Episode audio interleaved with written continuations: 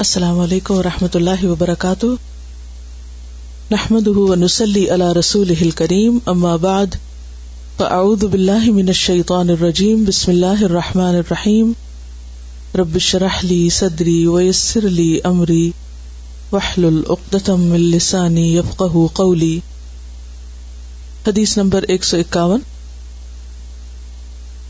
عن ابی حریرت عن النبی صلی اللہ علیہ وسلم قال ان اللہ تعالی یقول یبن آدم، تفرغ لعبادتی، املأ صدرك غنا واسد فقرك والا تفعل، ملأت يديك شغلا ولم اسد فقرك سیدنا ابو حرار رضی اللہ عنہ سے روایت ہے کہ نبی کریم صلی اللہ علیہ وسلم نے فرمایا، اللہ تعالی فرماتے ہیں اے ابن آدم، تو میری عبادت کے لیے فارغ ہو جا، میں تیرا سینا غنا سے بھر دوں گا، اور محتاجی کو تجھ سے دور کر دوں گا۔ اور اگر تو میری عبادت کے لیے فارغ نہ ہوا، تو میں تجھے محنت مزدوری میں مصروف کر دوں گا، اور تجھ سے محتاجی دور نہ کروں گا۔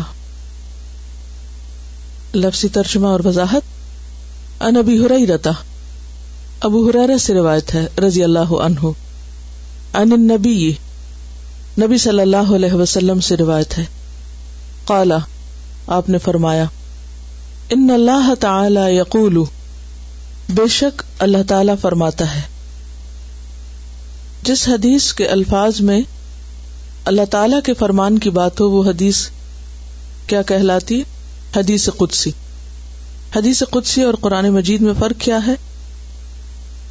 قرآن مجید میں الفاظ اور معنی دونوں اللہ تعالی کی طرف سے، جبکہ حدیث قدسی میں معنی اللہ تعالی کی طرف سے اور الفاظ نبی صلی اللہ علیہ وسلم کے۔ یعنی نبی صلی اللہ علیہ وسلم دراصل اللہ تعالی سے روایت کر رہے ہوتے ہیں۔ تفرغ عبادتی فارغ ہو جاؤ میری عبادت کے لیے۔ یعنی دنیا کے کام دھندوں سے الگ ہو کر میری عبادت کے لیے اپنے آپ کو خاص کر لو۔ نتیجہ کیا ہوگا؟ ایسی عبادت کا سلا کیا ہوگا؟ ام میں بھر دوں گا۔ صدرک تیرے سینے کو، اور سینے میں دل ہوتا ہے۔ یعنی دل کو۔ غنن، غنا سے۔ بے فکری سے۔ اطمینان قلب نصیب ہوگا۔ وہ اسدا اور میں دور کر دوں گا یعنی بند کر دوں گا۔ سد کا مانا ہوتا نا؟ روک لگانا۔ فقرک، تیری محتاجی کو۔ تیری محتاجی ختم کر دوں گا۔ تیرے اندر کی فکر اور غم، پریشانیاں، ان کا نعم البدل عطا کر دوں گا۔ اطمینان قلب کے ساتھ۔ وہ اللہ تفعل، اور اگر تم نے ایسا نہ کیا کیا نہ کیا؟ میری عبادت کے لیے وقت نہ نکالا؟ یکسوئی اختیار نہ کی؟ ملا تو میں بھر دوں گا یا دئی کا تیرے دونوں ہاتھ شغل کام سے۔ یعنی تیری مصروفیت اور زیادہ بڑھا دوں گا۔ تیرے وقت میں کوئی برکت نہیں ہوگی۔ ولم اسد فقرک، اور میں تیری محتاجی بھی دور نہ کروں گا۔ کام کی کثرت کے باوجود مال کی کثرت کے باوجود، محنت، مشقت کرنے کے باوجود تمہیں اطمینان قلب چین نصیب نہ ہوگا۔ حدیث بہت واضح ہے اپنے معنی میں۔ انسان کو اللہ سبحان تعالیٰ نے دنیا میں بھیج کر ایک طرف اس کی ضروریات رکھی اور دوسری طرف اس پر اپنی عبادت کا حق رکھا۔ ان میں سے کسی ایک چیز کو بھی چھوڑا نہیں جا سکتا۔ دونوں ہی ضروری انسان کے لیے اپنی ضروریات کو پورا کرنا بھی ضروری ہے اور اس کے ساتھ ساتھ اللہ تعالی کی عبادت بھی ضروری کیونکہ اللہ نے ہمیں اس دنیا میں بھیجا ہی اس لیے ہے۔ وما خلق الجن والانس الا ليعبدون۔ سب سے مشکل کام ان دونوں میں اعتدال قائم کرنا ہے۔ بعض لوگ ایک کام کو چھوڑ کر دوسرے کی طرف متوجہ ہو جاتے ہیں، یہ دوسرے کو چھوڑ کر پہلے کی طرف متوجہ رہتے ہیں۔ جبکہ معتدل دین کیا ہے؟ کہ انسان اپنی بنیادی ضروریات بھی پوری کرے، لیکن اس کے ساتھ ساتھ اللہ کی عبادت کے لیے بھی وقت نکالے۔ اور یہ اسی وقت ہو سکتا ہے جب انسان اپنی پرائرٹیز کو سیٹ کرے، اپنے اوقات کو صحیح طور پر استعمال کرے۔ اوقات کی بہتر تقسیم کرے، بہترین ٹائم مینجمنٹ کرے۔ دن کا کچھ حصہ اپنی ضروریات کے استعمال کے لیے، ضروریات کو پورا کرنے کے لیے بھاگ دوڑ میں استعمال کرے اور کچھ حصہ عبادت کے لیے۔ کام کے وقت میں کام، آرام کے وقت میں آرام اور عبادت کے وقت میں عبادت۔ اور ہر چیز کو اس کا حق دے۔ یہاں پر جو بات کی گئی کہ تفرغ لے عبادتی تو اس کا یہ مطلب نہیں ہے کہ انسان دنیا کے سارے کام چھوڑ کر صرف مسجد میں بیٹھ جائے۔ تفرغ سے مراد فارغ ہونا ہے، لیکن فارغ ہونے سے مراد ہر چیز سے چھٹی کر کے بالکل فارغ ہو کر صرف کسی حجرے میں مقیم ہونا، گوشہ نشین ہونا مراد نہیں۔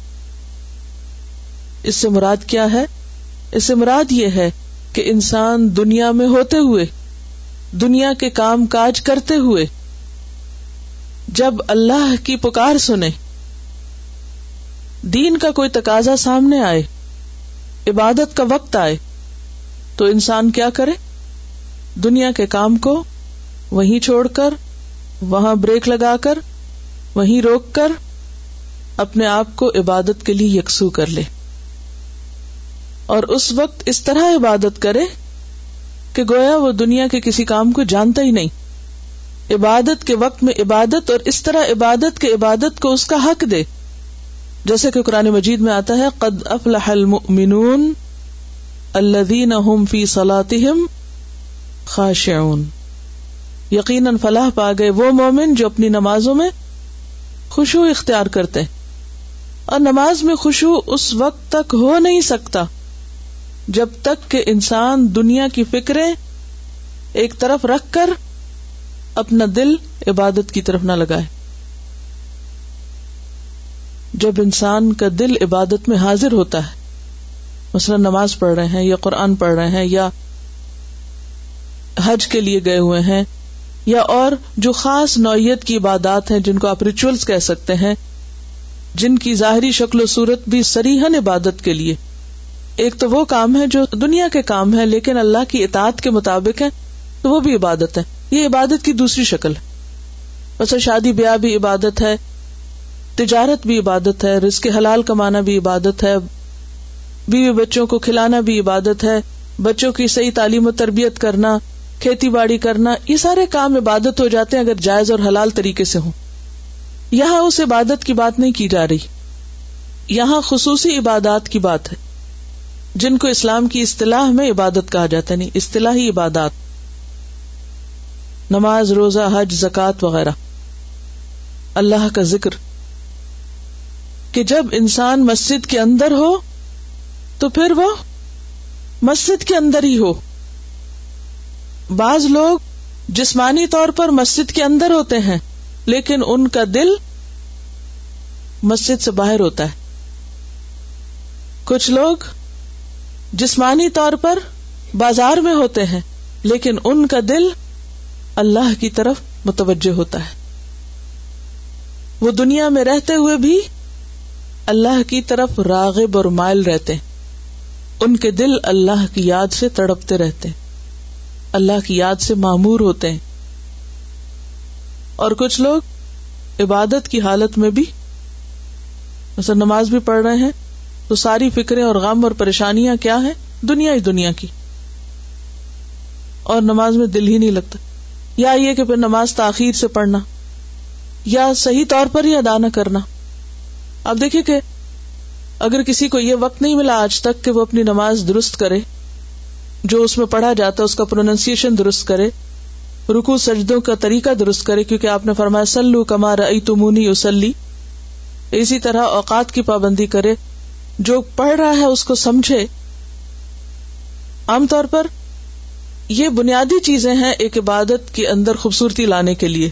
لیکن کتنے فیصد لوگ ہیں ہم میں سے ایسے کہ جن کو صرف اتنا منیمم وقت بھی مل جائے دنیا کے جھنجٹوں میں سے، دنیا کے کاموں میں سے، کہ وہ اپنی عبادات کی ضروری اصلاح بھی کر لیں۔ فرض کے درجے کی۔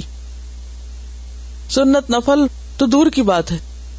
جو فرض درجے کی کہ جس کے بغیر گزارا ہی نہیں اگر آپ وہ درست پڑھ ہی نہیں رہے جو منہ سے ادا کر رہے اس کو سمجھ ہی نہیں رہے، تو دل کیسے لگے گا نماز کے اندر؟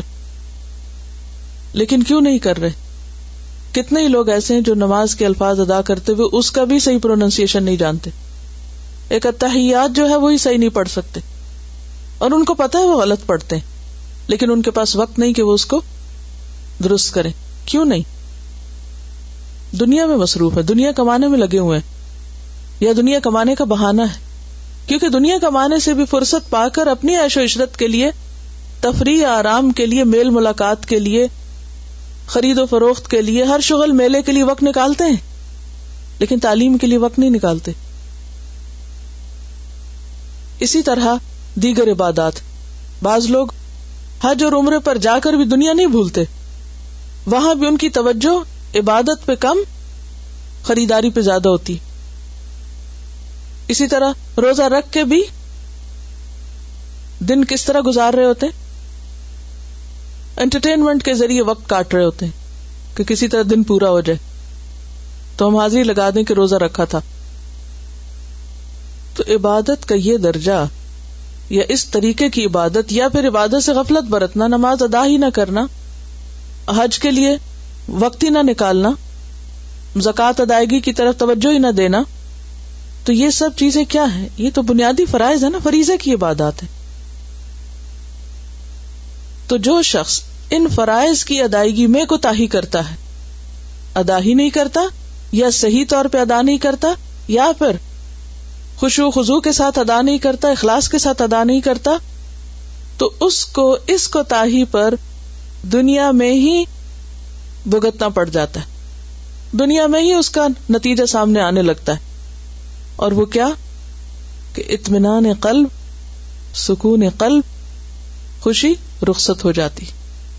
بہت کچھ ہوتے ہوئے بھی انسان کے اندر ایک احساس کمتری اور ایک محتاجی کا احساس رہتا ہے اور خوف اور اندیشے اس کو گھیرے رکھتے ہیں۔ خوف اور اندیشے کس چیز کے؟ مستقبل کے۔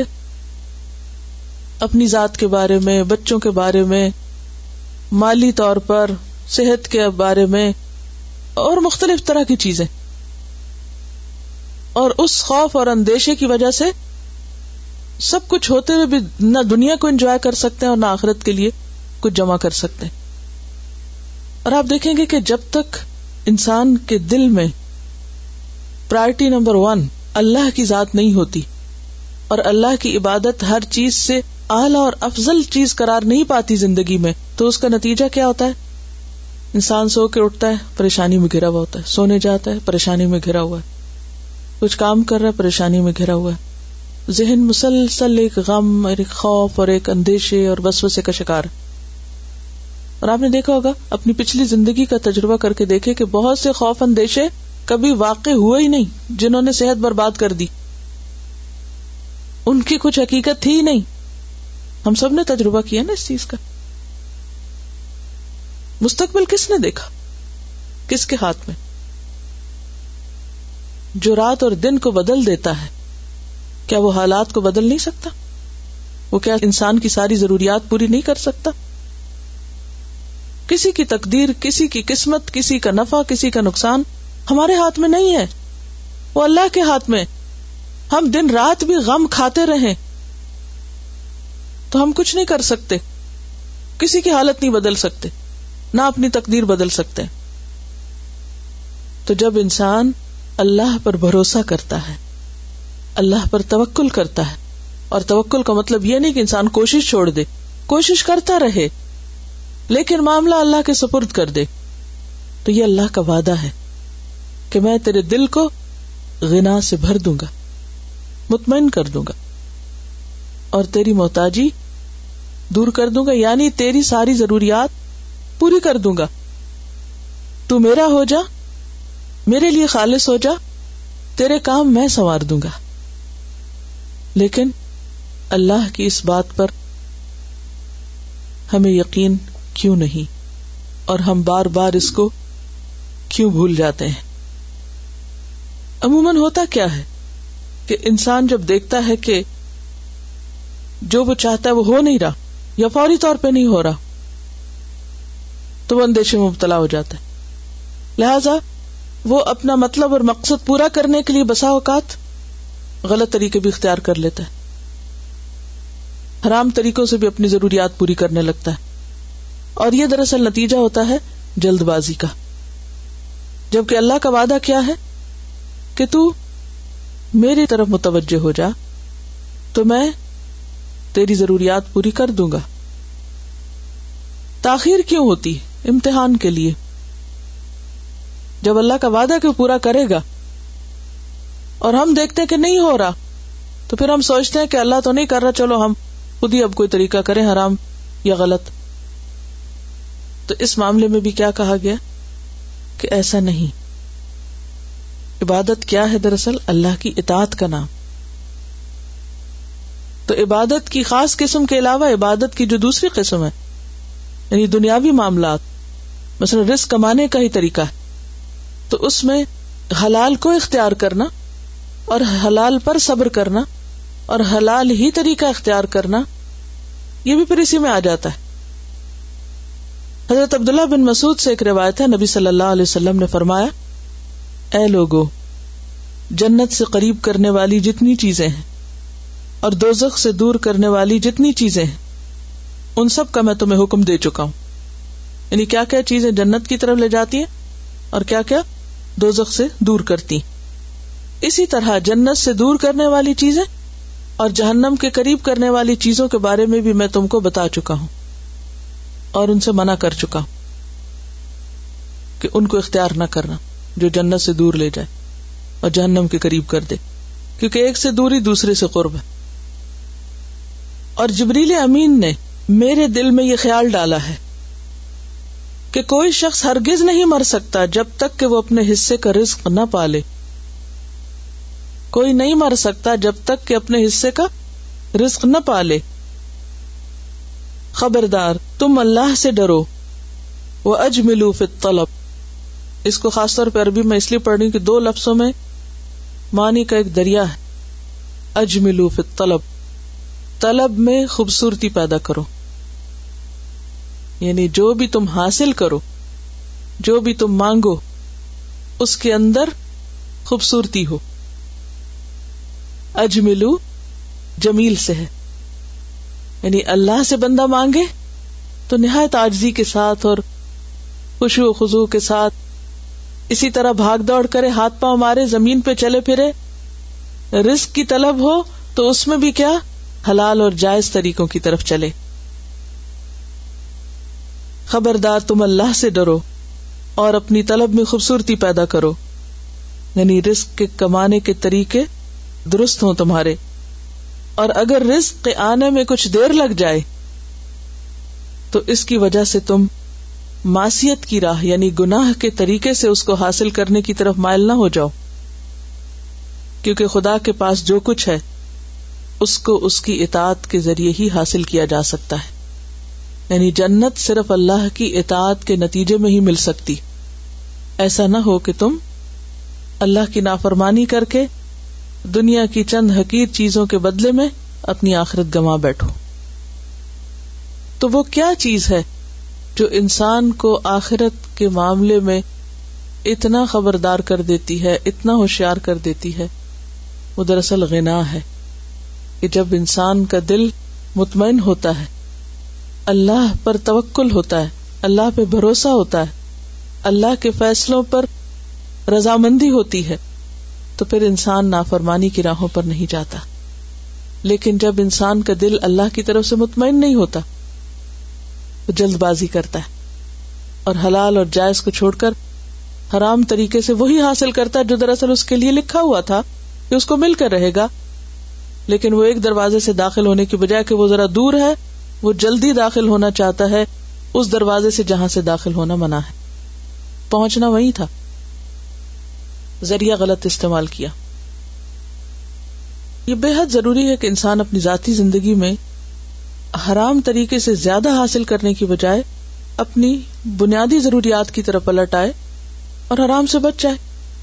زیادہ کی طلب اور پھر غلط طریقوں سے طلب، اس سے انسان کی محتاجی میں اضافہ ہی ہوتا ہے، کمی نہیں۔ اس میں آپ دیکھیے کہ ہم سب کے لیے ایک بہت بڑا سبق ہے کہ تفرغ عبادتی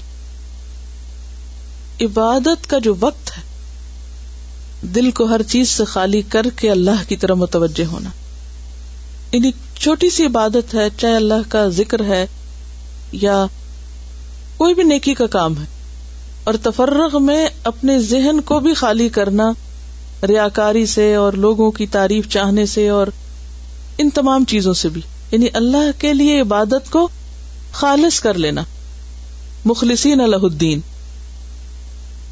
یہ جو چاشت کے نفل ہیں، عام طور پر ہم نوافل کیوں چھوڑ دیتے ہیں؟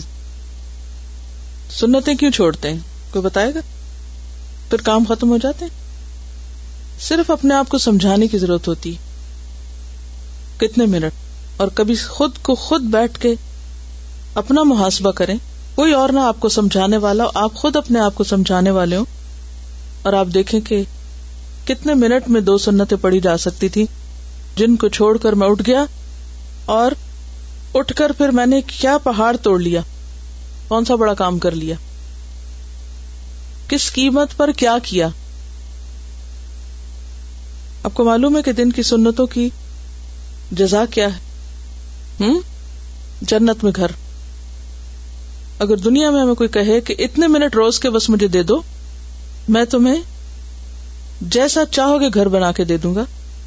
ہم میں سے کوئی چھوڑے گا اتنے منٹ یا اتنے گھنٹے دینا؟ اسے پارٹ ٹائم جاب ہی سمجھ لے۔ کسی پارٹ ٹائم جاب پہ گھر نہیں بنتا۔ فریضا کے علاوہ ہے نا سنت۔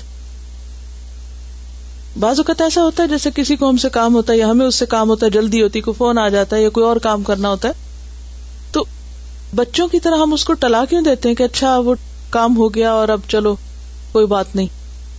ہمارا وقت تو ہمارا ہوتا ہے نا۔ اس کام کے بعد دوبارہ بھی تو لوٹ سکتے ہیں۔ لیکن سستی کرتے کرتے ایک عادت ہو جاتی۔ صرف عادت ہو جاتی۔ میں دیکھا کہ جو لوگ پڑھتے ہیں، وہ پڑھ بھی لیتے ہیں۔ ان کے بھی اتنے ہی کام ہے اور جو نہیں پڑھتے وہ نہیں پڑھتے۔ وہ میں نے نہیں دیکھا کہ ان سے بہت زیادہ کوئی آگے دنیا کے کاموں میں ہو۔ بعض اوقات انسان کہتا نہیں، بہت تھوڑا وقت ہے، بس میں اتنا پڑھوں گا اور پھر آپ بھول کے ایک لمبی سورج شروع کر دیتے اور آپ کہتے ہیں ہاں، پہلے تو وقت نہیں تھا اور اب کہاں چلے گئے؟ اسے شیطان کے وسو سے ہوتے ہیں۔ یہی وہ مقامات ہوتے ہیں جہاں شیطان انسان کو وسوسے میں ڈالتا ہے۔ کہ نہیں، کوئی وقت نہیں ہے۔ جلدی کرو، دیکھو فلاں کام بھی رہتا ہے، یہ بھی رہتا ہے۔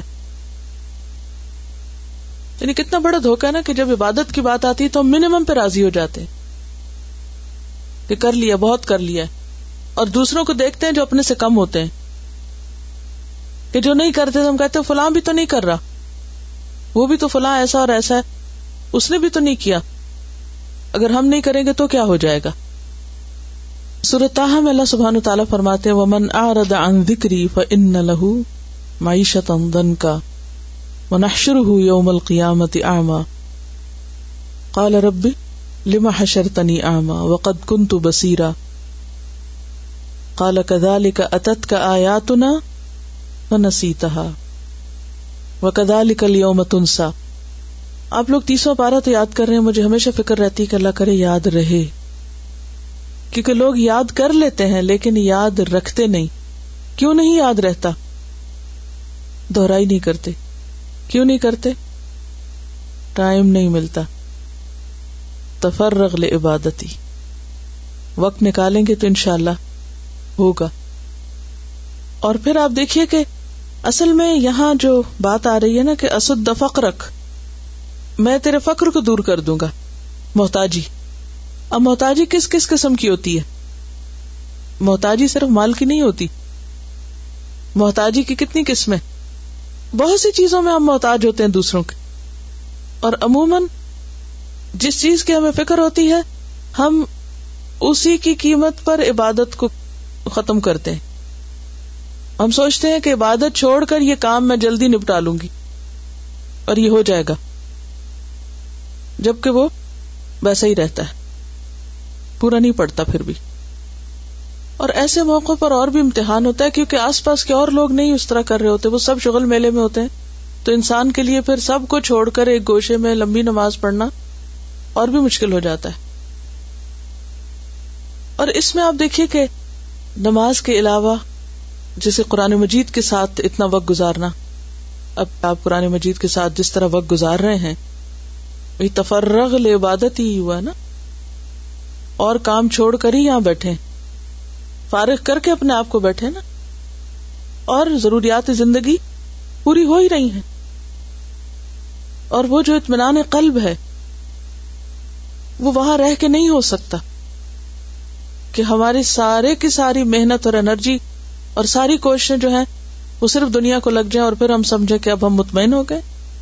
پوچھے ان لوگوں سے کہ جو اپنا سارا وقت، اپنا پرائم ٹائم دن کا بھی اور جوانی کا بھی اور زندگی کا بھی انہیں چیزوں میں لگا دیتے ہیں۔ کیا پورا ہو جاتا ہے؟ کتنا اطمینان قلب ہے؟ نہیں۔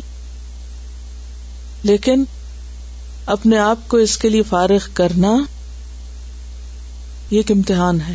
اور جب انسان کر لیتا ہے، تو اللہ تعالیٰ اس کی باقی چیزوں کا بھی ذمہ لے لیتا ہے۔